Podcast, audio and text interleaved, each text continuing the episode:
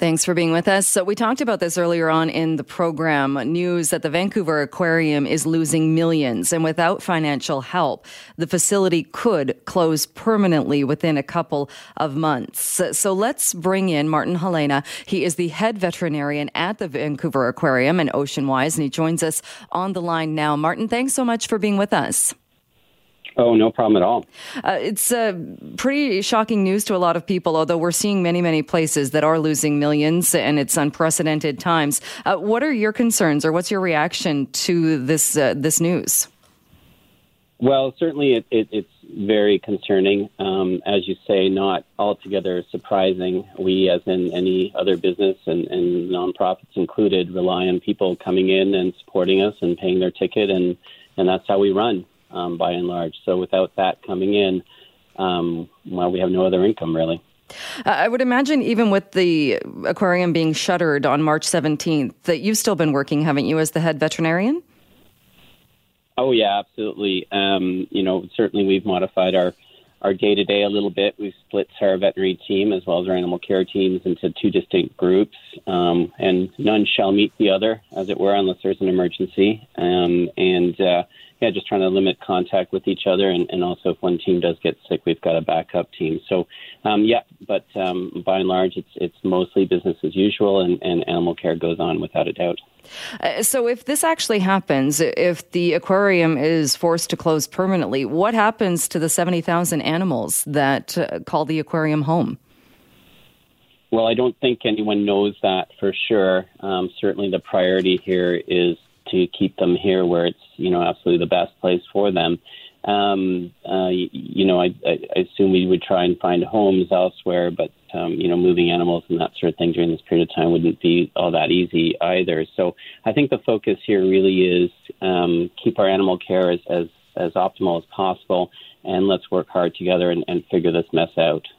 Uh, are there any plans uh, to do any kind of programs? Like you said, the aquarium relies on the entrance fees and donations and such from people to keep going. Are there any plans? I mean, could it be something creative, like somebody virtually adopts an animal and feeds it for a month, or or or does something oh, else? Yeah, you, you yeah, you betcha. And and you know those kinds of ideas are really great. Uh, you know, certainly we anticipate even if uh, you know this this this you know the current COVID situation starts to relax a little bit, it's not going to be a free for all. You know, the next morning. Um, so there'll be like you know staged kind of. Uh, um, sort of processes to get us back to normal. So, you know, limiting the number of people that might come in. Uh, certainly lots of online ideas, virtual um, ideas, uh, virtual tours, perhaps, um, and uh, yeah, no, I, you know that's the exciting part about working with some really great people, um, and we've been through a few challenges over the years. Um, certainly, this might be a bigger one than most, but um, um, people are great, and the people I work with are, are absolutely amazing, and our community is amazing. And it's it's Vancouver, it's BC, it's Canada. We can we can do this, right? We can get through this.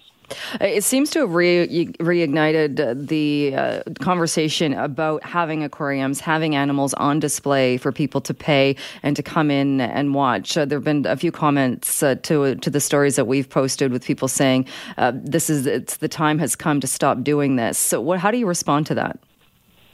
Um, well, I, I, you know, I, I think those people are going to say that no matter what news you bring out with. I kind of put them in the same group as anti-vaxxers and the anti-COVIDians that are gathering on streets to protest uh, social uh, isolation. So yeah, I, I, disregard those those comments altogether.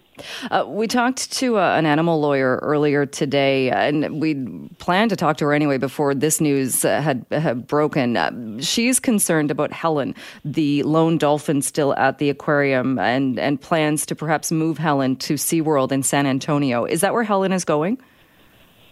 Um, those are the plans currently. Um, certainly, when um, she was our, our, last cetacean and when the rulings came down that we could no longer have cetaceans inside Stanley Park, um, the, the call went out to find the most appropriate home for her.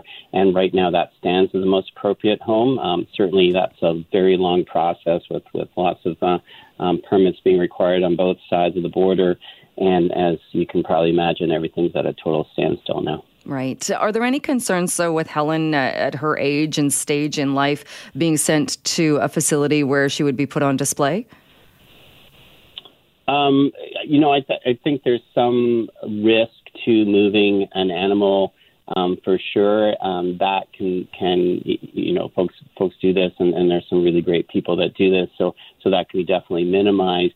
Um, certainly, as as an animal ages, there are some uh, you know more concerns. Um, Helen, as an individual, has kind of a poor history with with transport. She had a bit of a difficult time. Um, this was before my time, so just going over over the record. So she's not ideal. Um, however, um, you know, we, we we're not allowed to have her at, at the aquarium, so we do have to figure out something for her. Right. It just seems like even that an, an, animal that has a poor history with transport, sending that animal to Texas doesn't seem like the best option. Um, I think you know for her long-term welfare, it's either a matter of being, uh, you know, having more animals brought in here for her to be with, or sending her out. So, um, you, you know, our options right now are are, are you know legally um, limited. So, so this is what we've got. Uh, so, I mean, people would take offense, I think, to being lumped in with the same group as anti vaxxers, with people with the argument being, why is it okay to have some animals on display, but say draw the line at cetaceans and it's no longer okay to have cetaceans? Um, yeah, I agree. I, I think it's weird to, to draw that line. But isn't that the line the aquarium has drawn in that it won't be having cetaceans, but it will still have other animals? Yeah, I, I do believe that that was kind of uh, forced upon us by by regulators. Uh, because would it would it work in a scenario? And I mean, we are in this strange time with this pandemic. Moving forward, to make it more, and I know it does a lot of research, but to make it solely based on research, or to do it in a way that animals aren't in cages and aren't in display cases. Um, so I, I, apologize. You're asking whether we should of do what now? Well, if the if the line has been drawn that it no longer makes sense, it's not ethical to keep cetaceans on display for humans to come and look at them and be be be with them and see them up close. Then why is it still okay to have other animals in display cases and in cages and humans come and look at them? Okay. Uh, well, I, I suppose you're, there's several questions there. Um, I, you know, from my perspective, and, and again, the animals that uh, that we have, you know, all of our sea otters are rescue animals. Helen's a rescue animal that can't be released. Um, you know, uh, we've got uh, the sea lion that was blinded by a gunshot. Jessica Seal that's been blinded by gunshot. So, so we have these non-releasable animals. Um, they're living uh, great lives, uh, and they are providing education and, and, and of course involved in our research programs as well. So I, I don't really see an issue with providing a great home to really great animals.